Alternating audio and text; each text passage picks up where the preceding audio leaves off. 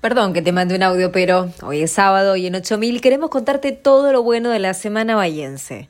En esta nueva edición del audio del Orgullo Bayense empezamos con las cosas lindas de acá. Cerró la semana de festejos por los 195 años de la capital del universo y en 8000 entregamos una pinturita.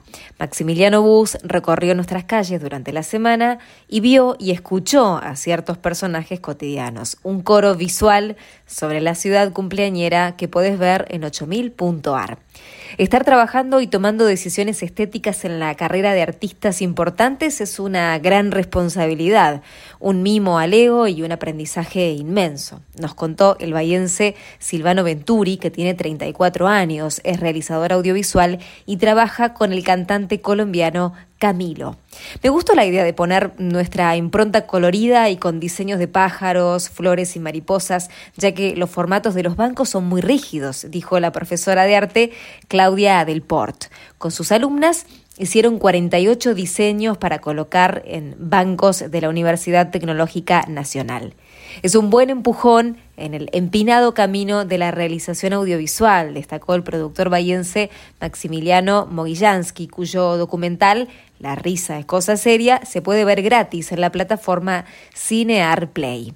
Tras ser operado otra vez del corazón en Buenos Aires, el chiquito Mateo Córdoba volvió a Bahía y su mamá, Micaela Espinosa, compartió su alegría en redes. Pipi, vamos a llegar al hospital municipal. Vos sí que ya ganaste.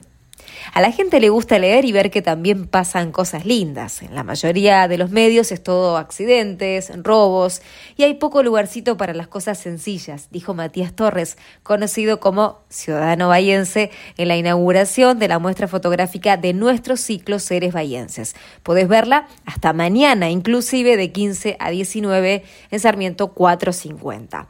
Ahora vamos con nuestros infaltables toques de orgullo bahiense. Guillermo David fue clave en la inauguración de la primera Biblioteca Nacional en la Antártida.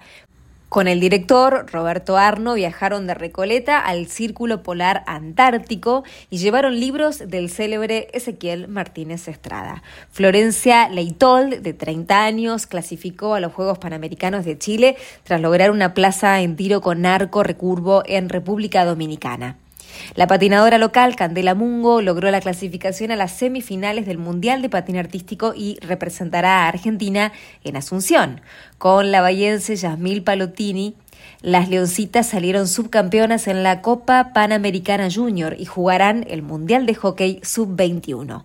Catalina Turienzo participa de la Semana Olímpica Francesa en Yers, que reúne a los mejores regatistas del mundo. La Colo es de acá, tiene 16 años y se prepara para los Juegos Panamericanos de Santiago de Chile. Y cerramos con dos futboleras. Nicolás Paz, hijo del ex futbolista bahiense Pablo Paz, fue convocado para jugar el Mundial Sub-20 que arranca el 20 de mayo en Argentina y nuestro Lautaro Martínez se acordó de Bahía tras avanzar a las semifinales de la Champions League. Es el lugar en el mundo donde respiro, donde vive mi familia, donde aprendí a jugar y amar este deporte, resaltó.